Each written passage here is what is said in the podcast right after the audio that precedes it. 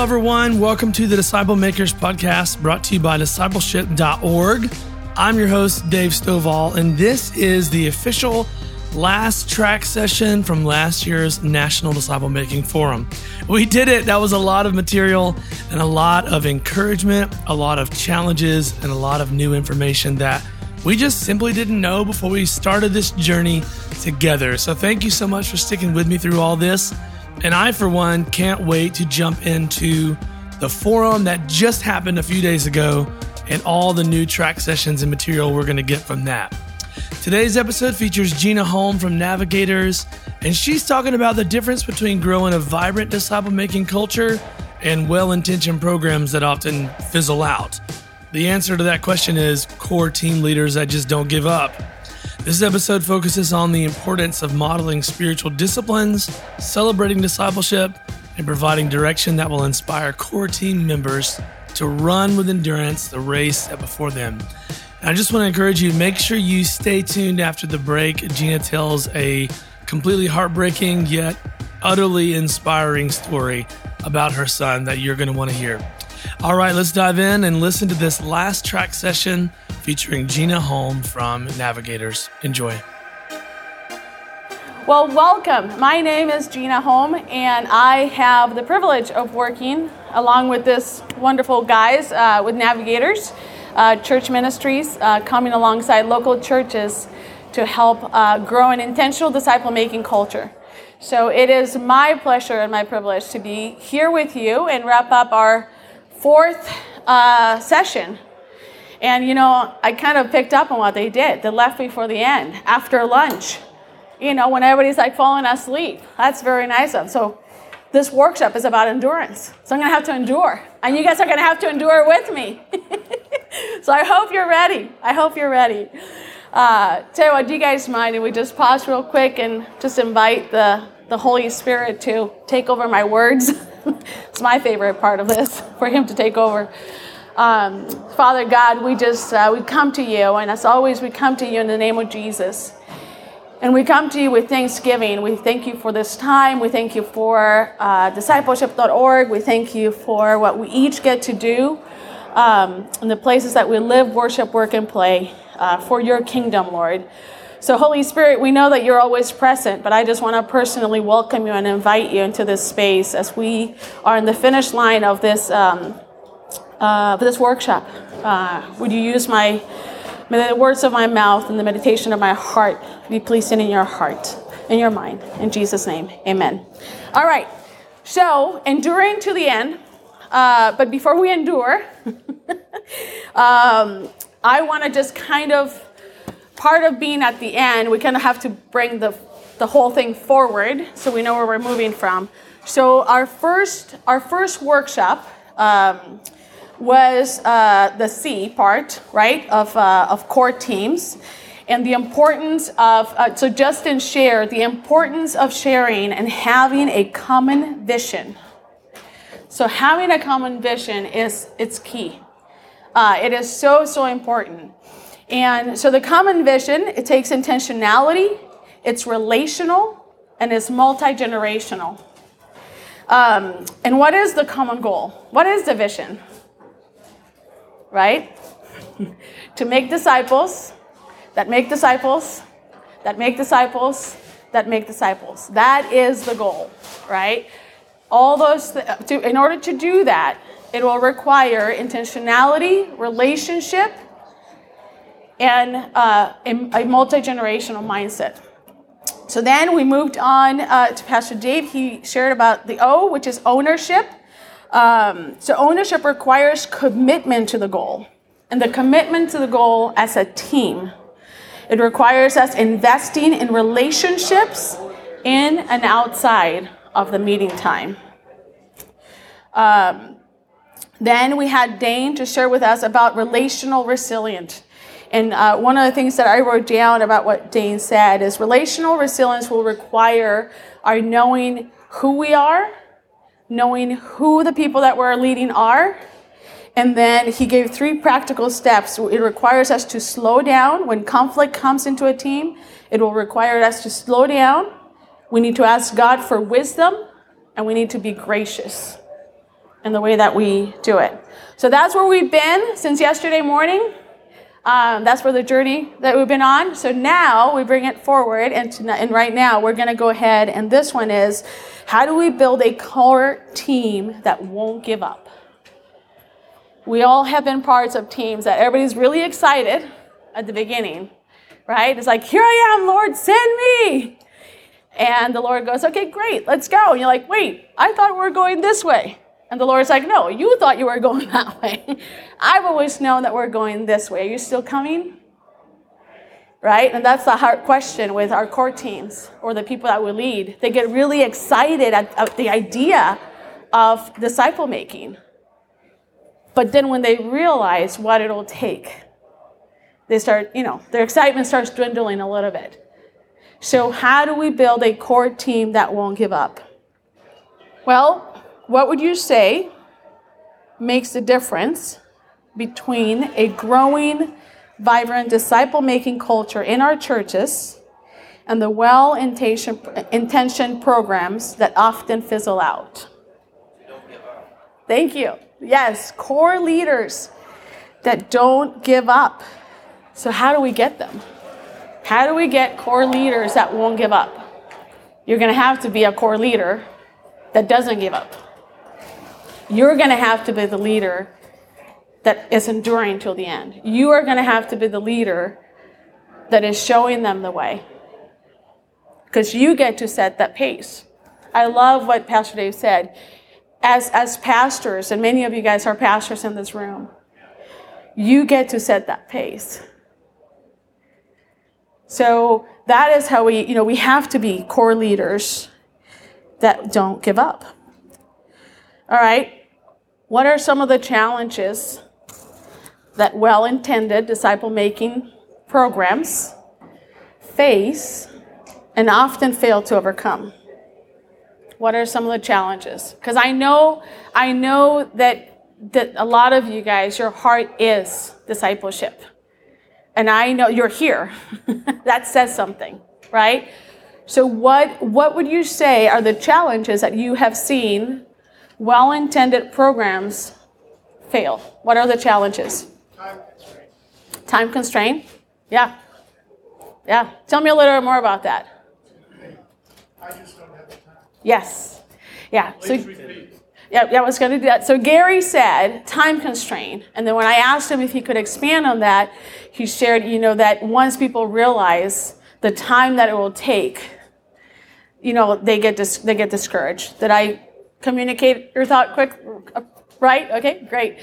And you know and that's what i that's what we're talking about right? Is, is everybody wants to disciple until they know that there's a cost. We all know there's a cost right? Everybody wants the the fun the adventure but nobody wants to like get in the in the time that it will require. Was there somebody one of you ladies back there? Yep. Yeah absolutely. The difference between the program and part of the DNA. I love that because actually that reminds me of a conversation that I've had with one of our pastors that I'm working with. And what we're working on is everybody wants to backpack Jesus. It's a backpack is easy to put on, right? But how do we get people from grabbing the backpack to actually getting it to be in their DNA? So that what they do, everything that they do, is about discipleship with that core mission in mind at all times of multiplication. We get distracted by the addition, right? I'm working with a church as one church, 15 campuses. It grows fast. The addition becomes distracting. The addition, we need to tend to the addition, right, of the growth, but then it becomes distracting from the multiplication because I'm no math genius. I actually did not do well in math, and I don't do public math for that reason. But I know that addition is a lot easier than multiplication. So that is one of the things that distracts us as well, is we, uh, we, we become overwhelmed um, by it. All right, so what are the challenges? What, what results do we get from some of those challenges? People dive in, they do it, and what happens? They stop. Why do they stop? I'm sorry. Okay, yep. They don't see results quick enough. They're tired. They're burnt out. Why do they burn out? My humble opinion, I think that sometimes we rely too much on skill. We rely too much on curriculum. I love what Justin said. If you're going to use curriculum, you run the risk of making disciples of curriculum. and when their curriculum is not there anymore, what happens? And we're here because we're making disciples. We're, we're being called to make disciples of Jesus, not of curriculum. So that burnout, we don't count the cost. We rely on skill, we rely on gifting, we rely on experience, we rely on great systems that we put in place, and none of that is bad. None of that is bad. But gifting will only get you so far. Skill will only get you so far. Curriculum is only going to get you so far. So, um, I have a first slide. I'm going to tell you a story that I'm going to run through our time together. And oh, oh look, aren't they so cute? I just love them. And it's also like the end of the day on the third day of me being away from home, so I'm ready to go home. So seeing them is like, oh, there they are. This is my family, and um, I uh, often refer to them as um, seeing their faces is a reminder of God's mercy in my life. Uh, not perfect, but they're mine, so I claim them. Um, and since the slide is up, I forgot about the slide. So the really handsome guy on the top is my husband. Um, and then our oldest on this side is Caleb, he's 21. Jacob is 19, um, Ellie is 16, and Bailey is four years old, but she thinks that she's a puppy still. I won't tell you how old I am. okay, I'm an inch, I'm an inch, an inch away from 50. There we go. Uh, that was about a couple years ago. If I could have the next slide, it would be awesome. So, um, I was talking with my husband on um, just kind of being able to share illustrations of this outline that I came up with. And I was reminded our oldest son, Caleb, he wrestled since he was in eighth grade. But I have to tell you, Caleb was not a wrestler. He hated wrestling. He did not like wrestling. He did not like wearing what he used to call a leotard, which is a singlet, right? And uh, the first, he is one of the most flexible, his flexibility and his strength Sweet mercy. I mean, he is just, he just is. He actually enjoys walking around the house and picking me up now.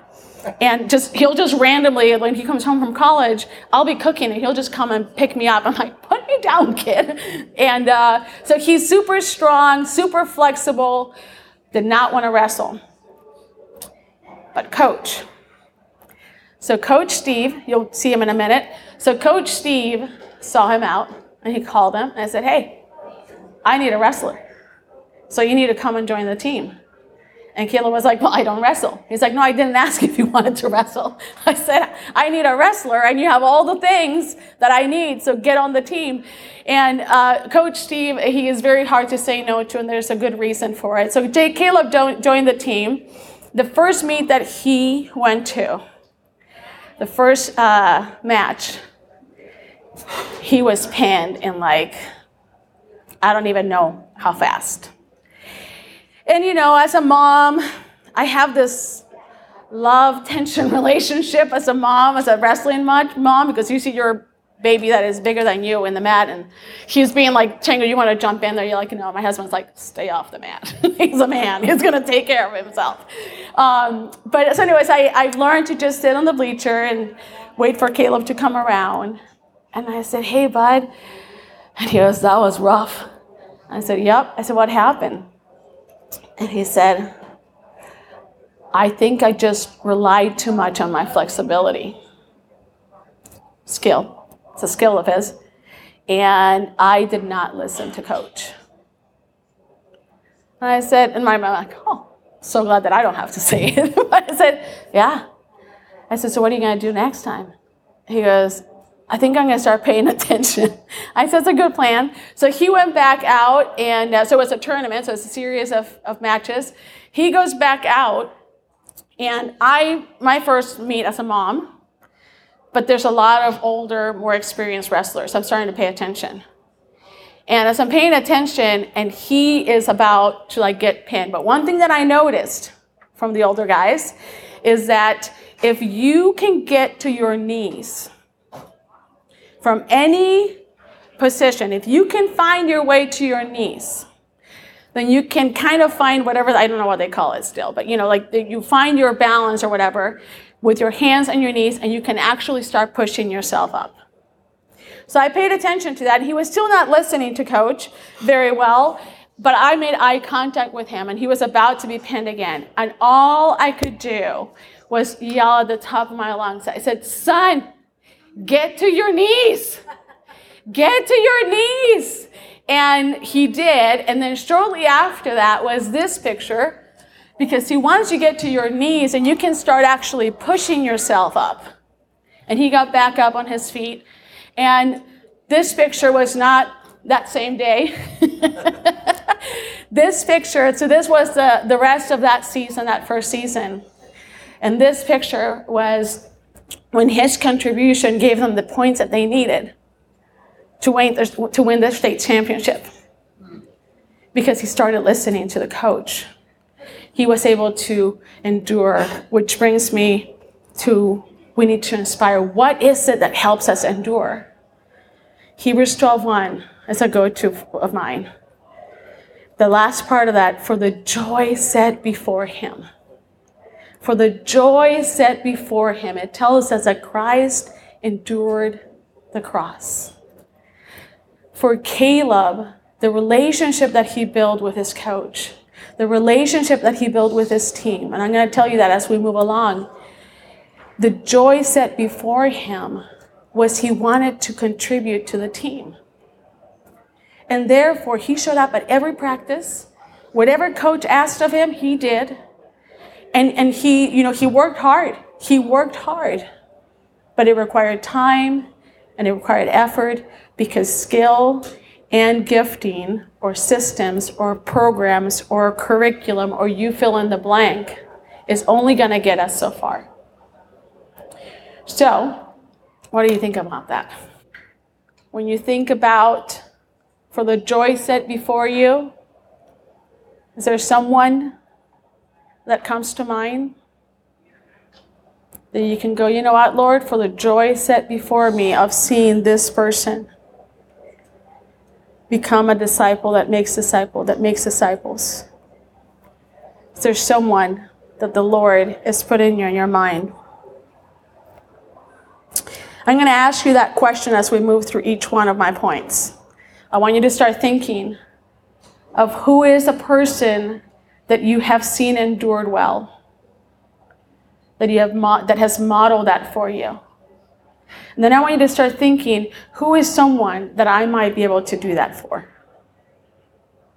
Because remember, you don't have to do it for 20. You just got to do it, just got to start with one. You know your capacity. So, who is someone that has done that for you, that has endured well? And who is someone that God might be calling you to do that?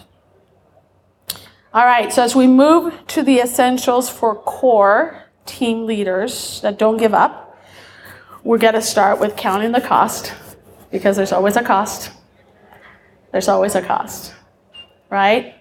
So we count the cost Caleb did not count the cost in that first meet.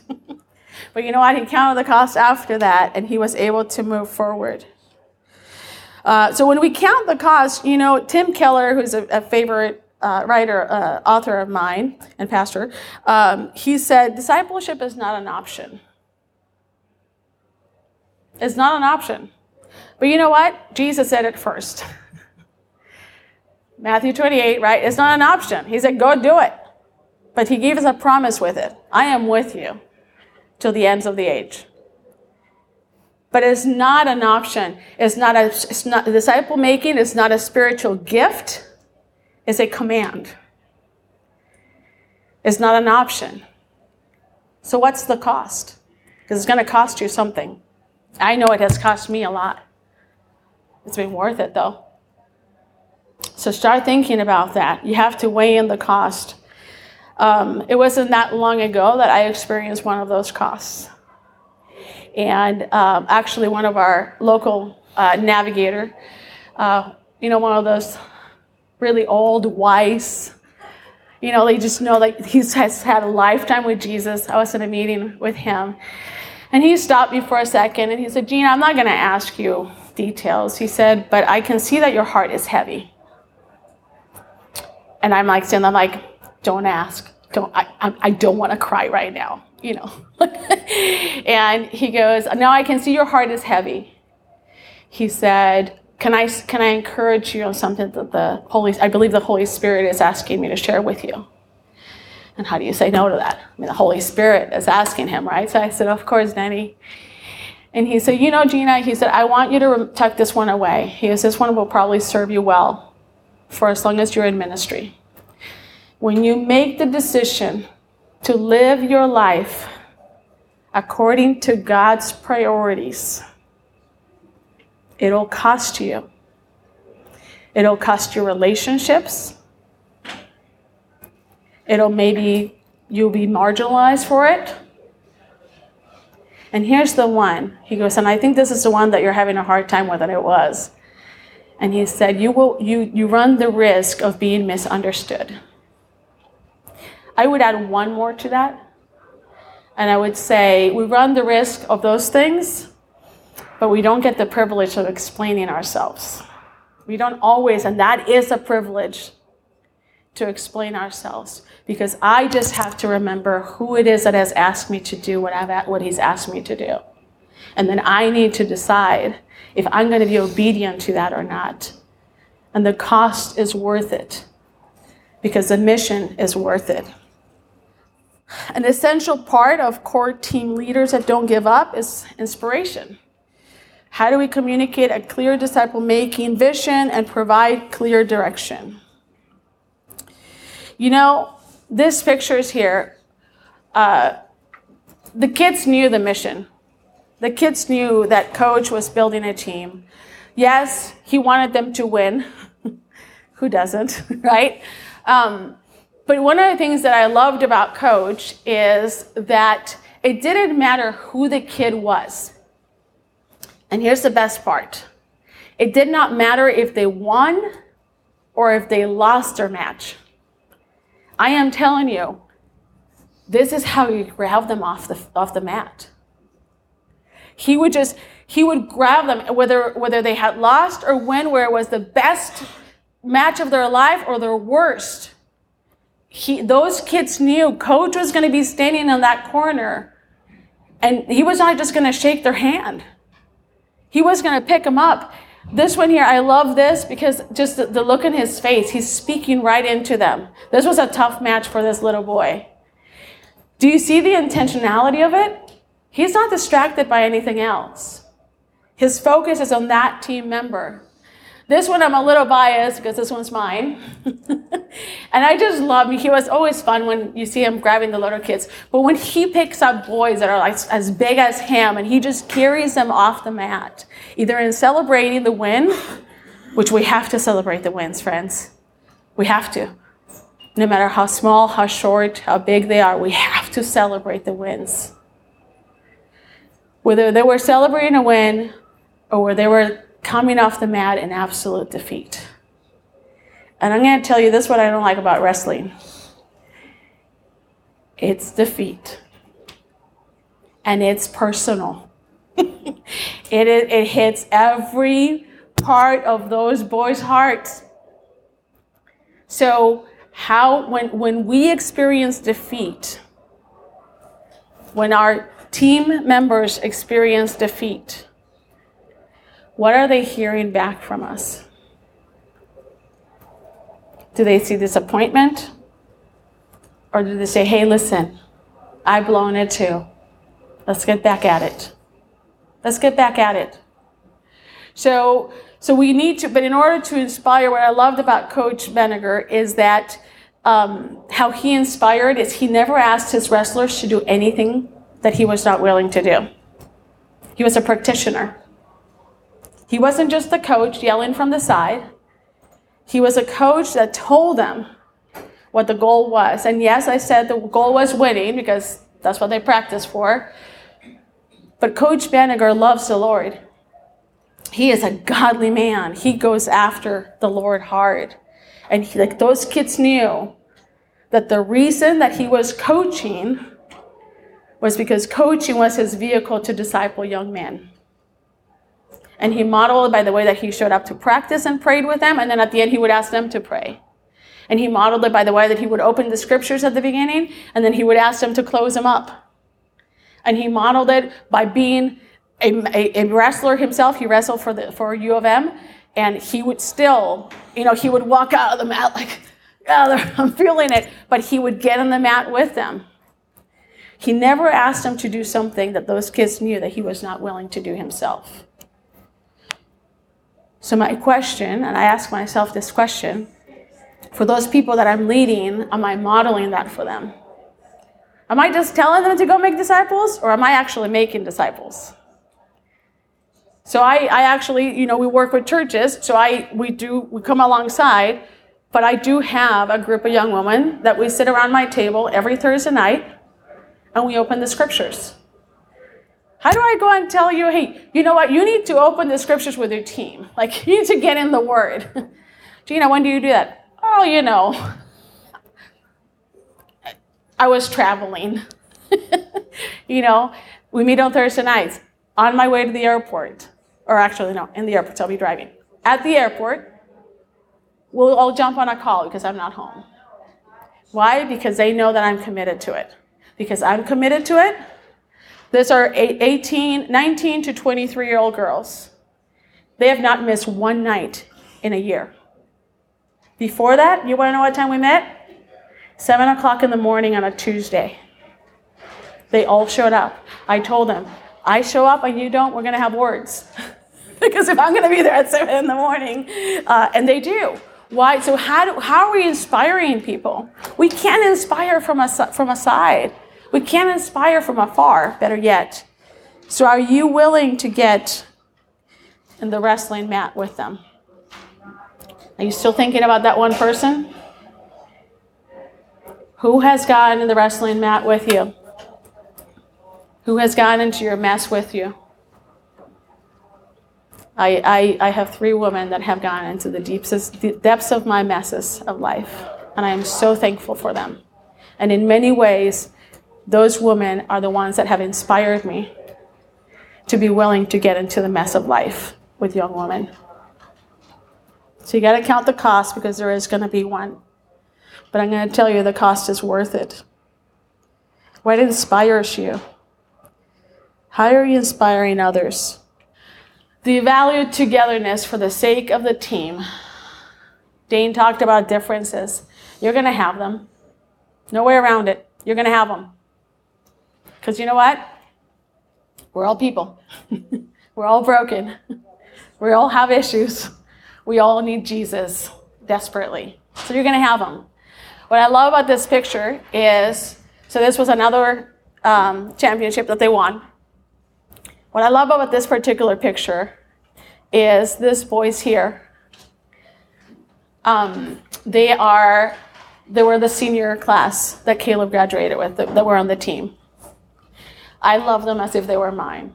Uh, I feel like I gave, had some birthing pains with them too. uh, you know what I love when I look at that picture? Each one of them are so different. So, so different. And when they started this journey, they did not get along. They were not, they were like, they, they were, they were actually in a really, really not good place. Not individually, but them together. You know, one of the reasons that Coach Banniger pulled them in? He knew that. Those boys, to this day, they, they, they never became like bestest friends, like they couldn't live without each other. But those boys, to this day, they're now juniors in college. When one of them comes home, they check on each other. Those boys, you know, they're still their own thing. They They still probably would have conflict. But they've learned to appreciate the differences. And they learned that they had a goal in mind and their contribution mattered to the team. Because, like Pastor Dave said, we can become very individ- like an individualistic mindset. It's not just in golfing. I mean, wrestling is a you know individual sport. But you get to those meets, you know where it matters?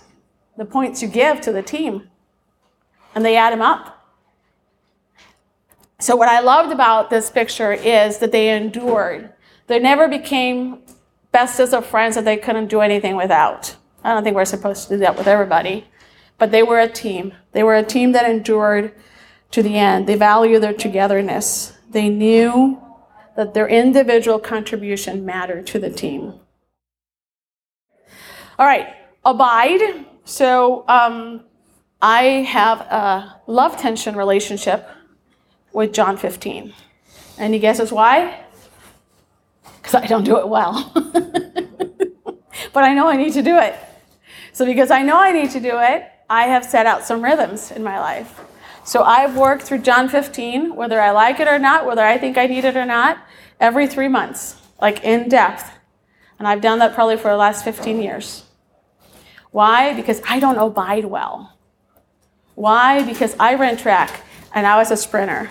I was the fourth leg on, on the uh, 400 um, relay. I, I don't pace myself well. So, because of that, I have to develop those rhythms. If I'm going to be asking my girls tonight about what Jesus showed them in the scripture on their quiet time this morning, I better be ready to share with them what the Lord showed me in the scriptures this morning. Not because I was preparing for this, but because I want to spend time with Him because I made intentional about abiding in Him. So that out of the overflow of my abiding, even though I am physically tired right now, hopefully out of the overflow of my abiding, I can actually press on and endure and serve Him. So, John 15, all familiar with John 15, right? So, I went out that way because I needed to uh, congregate myself. I needed to like pull myself together. I know my fearfully, wonderfully made design, the way that God has designed me, and I had my outline, you know, done a while back. But I get into the spaces and all these conversations and great information, and pretty soon I'm like, oh, that's a great story. Like, Gina, stay focused. you know, you're going to be there three hours otherwise. So I told uh, uh, Justin, I'm going to go for a walk, and I'm going to try to just go and pull myself together and let the Lord pull my head together. And I was walking around, and I was praying. And so I brought a branch with me. What do you think of this branch? It's dead? All right? Any other thoughts on it? That's a key part. Part of God's creation. Yeah. Yeah. Were you going to say something, sir? It's gonna win. It's going to wither. But it looks alive right now. If you did not see that it was not connected, you wouldn't think it was dead. Right? But it's dead. It absolutely is dead. It may look green. It may still, it's only been a couple hours, so it still has, it hasn't like really started to wither. This is the challenge, friends. This is the challenge here. We're going to endure in this disciple making vision and mission and command from our Lord Jesus Christ Himself. This is the challenge. We walk around and we look green, but we're dying inside because we've disconnected from the vine. This branch here, doesn't matter how green it looks, how alive it may look right now, it will not grow anything. Anything. It doesn't matter how hard it tries, it doesn't matter how much effort it gives it, nothing will grow from this. You know what we could do? You could get some really strong tape and maybe tape an apple to it. Maybe you can tape an orange. You can tape strawberry, I don't know. But itself is not going to grow something. Yes, ma'am. Try putting it in a, in a container of water and it will sprout new roots. Now my analogy is falling off, but that's okay. Because you know what? Yeah, connected back to, to a water source, connected back to something that is going to give it life, right? Because right now it's dead. How are we going to grow disciples? How are we going to grow the fruit that John 15 talks about? The fruit that will last, not just that low hanging fruit, the fruit that will last. That's what we're after, is it not? How are we going to grow it if we're walking around doing our thing? We're not even stopping for water. I knew I had to bring it back to the water. we're not even stopping for water. So we got to make sure that we abide. So back to Caleb. Um, so the next slide, this picture here. I actually said that I wasn't going to look at it because I can't look at that picture without tearing up. So that was the senior year. Caleb graduated 2020. As you guys all know, stuff happened in 2020, and that was his last meet. We didn't know it at the time. And what I love when I look at that picture is I love that it captures everything that he did for those four, almost five years with Coach. But he had gotten distracted right before this. This was his fourth match. He was tired. It was the hardest match that he ever wrestled. Right before it, he was not doing well. And somehow, by the Lord's mercy, because I was there were three of us moms, and we would sit on the bottom at the bottom of close to the mat. By God's grace, we made eye, con- eye contact and he was face down. I mean, he was, it was just a matter of time. And all I could say, I could, it was no longer about me giving him instructions to get to his knees. He was not going to find his knees. I'm telling you, there was no way around it. And all I could do is I said, Son, you have to look to coach. You have to look to coach. Here I am his mom. There's nothing that I won't do to the kid, but I realize there's nothing I can do for the kid. I have to turn him over. I have to turn him over to his coach. So, in the same way for us, when the distractions are happening, we have to turn our eyes back to our coach. We have to turn our eyes back to Jesus. And then when we do that, hopefully we're encouraging the rest of the people in our team to do the same. What I loved about this is he listened yeah, like he listened. I think because he knew that it was there was nothing else he could do. Um, and coach just got really close to him, as close as he could, and Caleb just kept looking up. And what I loved about it, it was loud in there. It was loud. He knew his coach's voice, and his coach gave him the out. And he got to this place. He had to hold it for a good chunk of time because I don't even know the rules really. I just watched it. But you know, you have to have both, I guess, both shoulders down for a certain amount of time. And the this the sweet kid, he's actually a sweet kid who he's wrestling with, um, just kind of kept moving just enough to where it wasn't a pin. And all I could do with everything in me, I just kept saying, Caleb, hold him. Just hold him. Just keep holding him. And you can tell by the look in his face that boy left everything on the mat that day. It took everything in him. But he listened to his coach. He did not get distracted. And it was loud. There was a lot of distractions in that gym that day. This is like, you know, yeah, it was a big it was a big match. He has the, his mom yelling at him. He has everybody yelling at him. He has his, his dad on the other side of coach because dads are welcome to join the, the, the coach sometimes. And there, and, and he like zoomed in on his coach. And he, uh, he won that match also. And what I love about it is that in the sweetness and kindness of our Lord, we didn't know that was his last match but he ended his uh, wrestling career in victory. There were many, there were many, many, many in betweens. Okay? But I love that he ended his career in victory. Friends, if we keep our eyes on Jesus, we have that same promise. We will end this disciple making career that he's called us to because it's not just for this season, it's like Pastor David said, we're, we're in for the long haul. Till when? Till he comes back. He said, Go do it. I'm with you till the ends of the age. Till when? Till the ends of the age. If we stay focused and don't get distracted, we are guaranteed that same victory. Don't give up. Keep trying. Keep getting off the mat. Because you know what the beautiful thing is? You may get pinned. There's always another match. Be ready for the next match. And I think that when we do that, we see the beautiful fruit of multiplication. We start seeing lives being multiplied. We start seeing the gospel move forward. We start seeing people's life being ignited for the kingdom.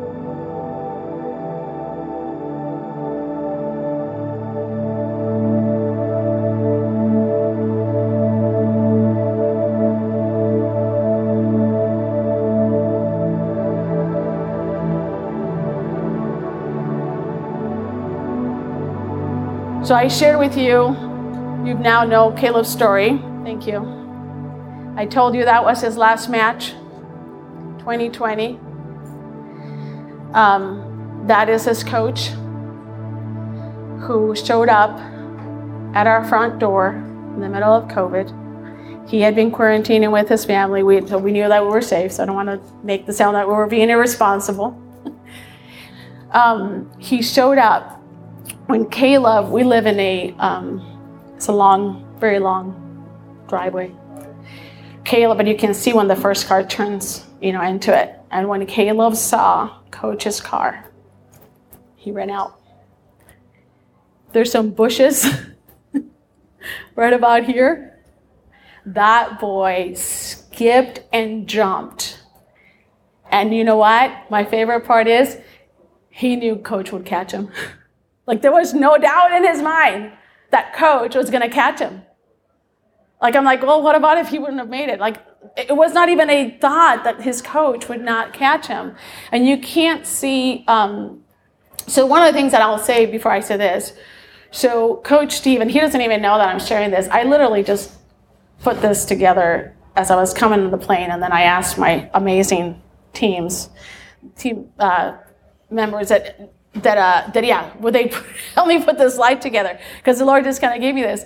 So um, one of the things that I love about Coach Steve is that um, he went after them. Again, this is the middle of COVID, but he was like, you know what? I'm safe. I know they're safe. Those young men need to know that they're still seen. Those young men need to know that their victory did not end in the mat. And he, he drove around and gave them all their trophies, their um, awards. You know what Caleb's award was? You can't read it.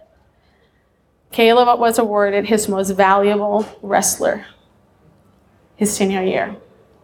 Not because Caleb loved wrestling, but he became a phenomenal wrestler.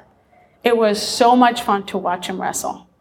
It was, I mean, he just, he just did it. And it's not because it was his gift it was not because it was even something that he loved or that he was skilled on. It was because one man saw him and went after him. It wasn't about wrestling. It was never about wrestling, even though coach loves to wrestle. One man saw him, he went after him, and he saw wrestling as his vehicle to reach young men to disciple them. What's your vehicle? Mine is sushi sometimes. well, that's a joke, half a joke. Um, what's your vehicle? What's the door that God is opening for you? Where is it? Where is he? Where is she? You just need one. Because if there's two of you, it's a team. And start building from there. Just be willing to endure and see what God does with that. Um, so yeah, so I'll I'll um I'll close with this and then we'll move into questions. I want to make sure we have enough time for a conversation. Um, I'll close with this. So, Andy Stanley once said, it's been a gazillion years ago, uh, and, but he said, you know, your greatest contribution to the kingdom is not going to be something that you do, but it's going to be someone that you raise. Who is God calling you to raise up? And mean, we can take that application. I mean, we can take that about our kids in our family. We can take about the people in our churches that God has entrusted to us. We can take that to whatever team God has called us to to lead.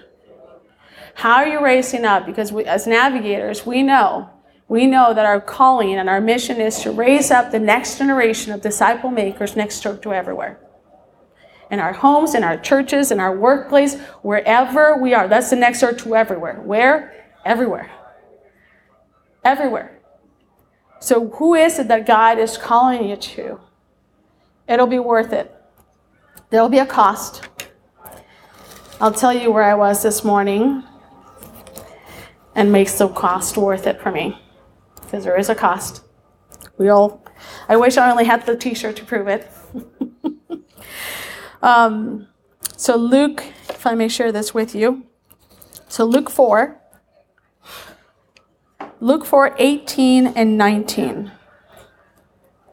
I call this the mission of Jesus because it's kind of what he came to do. And it says, The Spirit of the Lord is upon me because he has anointed me to proclaim good news to the poor.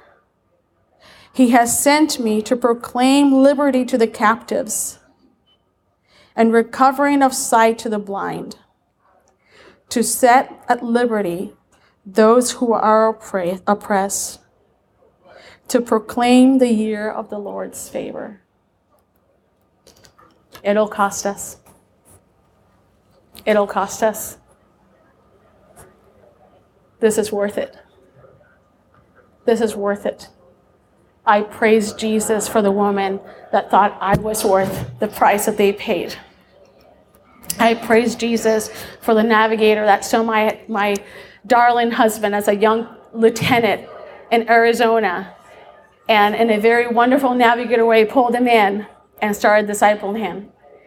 And when we got married, you know what my husband said to me? This is how we will live our lives. This is what we will spend the rest of our lives doing, Gina. Are you in for this? He's not on staff. I am, which is kind of funny. but that is how we're living our lives because it's worth it. Has somebody done that for you? And if they haven't, well, the saddest things. I was walking through a discipleship pathway with uh, one of our one of the churches that I'm working with, and one of them looked up and said, "You know what? I have a problem with this." And I said, "Well, of course you do. What's the problem?" And she looked at me. and She goes, "I've never been discipled." You know what she what her job is? she is in, in charge of discipling the leaders. It's a group of leaders. I won't tell you which ones because I kind of have to be careful with. Her job is discipleship and leadership development of small group leaders. And she's like, I've never been discipled, Gina. I said, Well, want to start? right? So if you've never been discipled, if you've never experienced that, start doing it. Break that cycle. You start doing it. Because God has called you. God has called you. You have everything that you need because Scripture just told us that the Spirit of the living of the Lord, of the living God, is upon you. So that is all I got. And now I would love to hear from you. Uh, any thoughts or anything that you might have, or any feedback, or anything else that we can give you as we wrap up this send off. Uh, Justin is here, Donnie's here. We have uh, Dane is still here. We have several of our team is still here. Anything that we can do to help you, uh, we would love to answer your questions. Go ahead. This simply doesn't apply to the core team, but if you're discipling someone, uh, probably not a set length of time, you know, you're enduring to the end, Mhm. but you're also then are trying to be prepared to turn them loose, right, to Yes. someone else. Yep. So any thoughts about how you know when? Yeah. When Yeah. that, when that is? Yes, that's a great question. funny you ask about that. So I'll use um, I'll use my Thursday night girls as an example, but this this applies in the church context our work. So about four weeks ago, they started telling me about all these girls that they're seeing that they need someone to disciple them. And they said, "Well, can we just invite them? Can they just come to our group?" And I said, "No." They're like, "What?" they're like, "Gina, isn't this?" I said, "No." I said, "Tell you what." I said, I'm going to pray about it. I said, I know the answer can still be no, but we'll talk about it on, our, next Thursday, uh, night. So we're sitting around. So Thursday nights, we cook together, we eat together, and we open the scriptures. We follow no curriculum. We just open the scriptures. And, um, and so there's, there's seven of them. And it's more than I actually normally have around a table. But um, that's too long of a story to share how that happened. But uh, I said to them, I said, listen, girls, I said, I know. I said, I know that you're seeing it. I said, and I'm so glad that you're seeing it. Because the navigators, we, we say there's five points to a disciple maker. They have to be a follower of Jesus. They have to know and live the scriptures. You can't just know it, you have to be living it, right? You, ha- uh, you um, seek biblical community, the church, the fellowship of the, cha- of the saints. Um, you have a heart for the lost, evangelism which results in multiplying, multiplication, right? So from the very beginning that we actually started meeting, a bit a year and a half ago, they knew why we were meeting. They knew that at some point they were going to be going out to do it. So we've been meeting for about a year and a half now. So the question comes up, and I said, "Oh my goodness, you are at the fourth point! Like this is awesome!" I said, "But I can't let you bring them in." I said, "And here's why: it'll disrupt the integrity of this group." It'll disrupt the intimacy of this group. I said, and actually, this is not a new problem. This is a you know Mark 9 problem where Jesus said there's not enough laborers. I said, but he didn't add any to his disciples. So a discipleship, you know, small group or one-on-one is not meant to grow. It's meant to multiply. So I said, so which one of you guys are taking them? And they were like, Oh, snap, she just called us out. I said, Yes, I did. I said, There's seven of you right here. Who's going to do it? I said, If you guys want, I mean, you can, you can bring them into the house. I'll cook for them too, but it won't be the same group. I said, Actually, I prefer you not do it because, again, you don't want to do the, the multiplication. It's, but, but you have to put it, you have to keep it ever in front of them because they get comfortable. I get comfortable right? So at some point, so to answer your question, that's kind of the story of it, but to answer your question is, do they know what the goal is? And then do they know what the measurables are for them to feel that they're ready? So I have two of them. They're actually like, you know what, we might do it. I had one of them said, she goes, I don't have any more capacity. I'm, I'm already doing it with one. You to cool about that? I went to get coffee three, uh, like the next week or whatever it was at our local coffee shop. The girl at the counter she um, sees that I meet with young women in the coffee shop, and she's like, "Hey, so I asked this girl to disciple me." And I said, "You did." I'm like, "How did it work out for you?" She goes, "Could you believe?" She told me she'd pray about it. I said, "That's a good answer." I said, "Who is it?"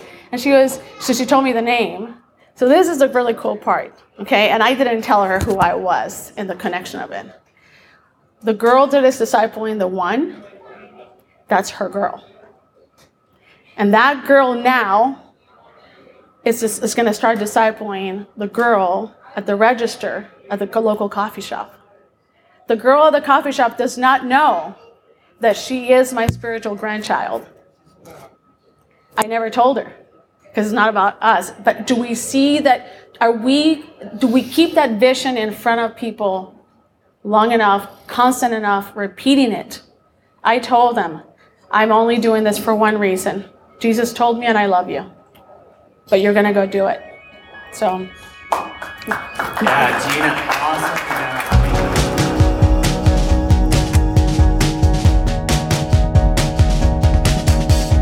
All right, everybody. Thank you so much for listening. That was quite the journey from the beginning of those track sessions to now. So thank you for digging in and sticking with me. We are jumping straight into the most recent forums track sessions coming up next. So if you haven't hit the subscribe button yet, I highly encourage you to do that because we are not going to pause, we're not going to break. We are just jumping straight in there and getting down to business. All right, y'all, enjoy the rest of your day, and I hope that you stayed inspired and encouraged as you are pouring your life out into others by making disciples. See you on the next episode.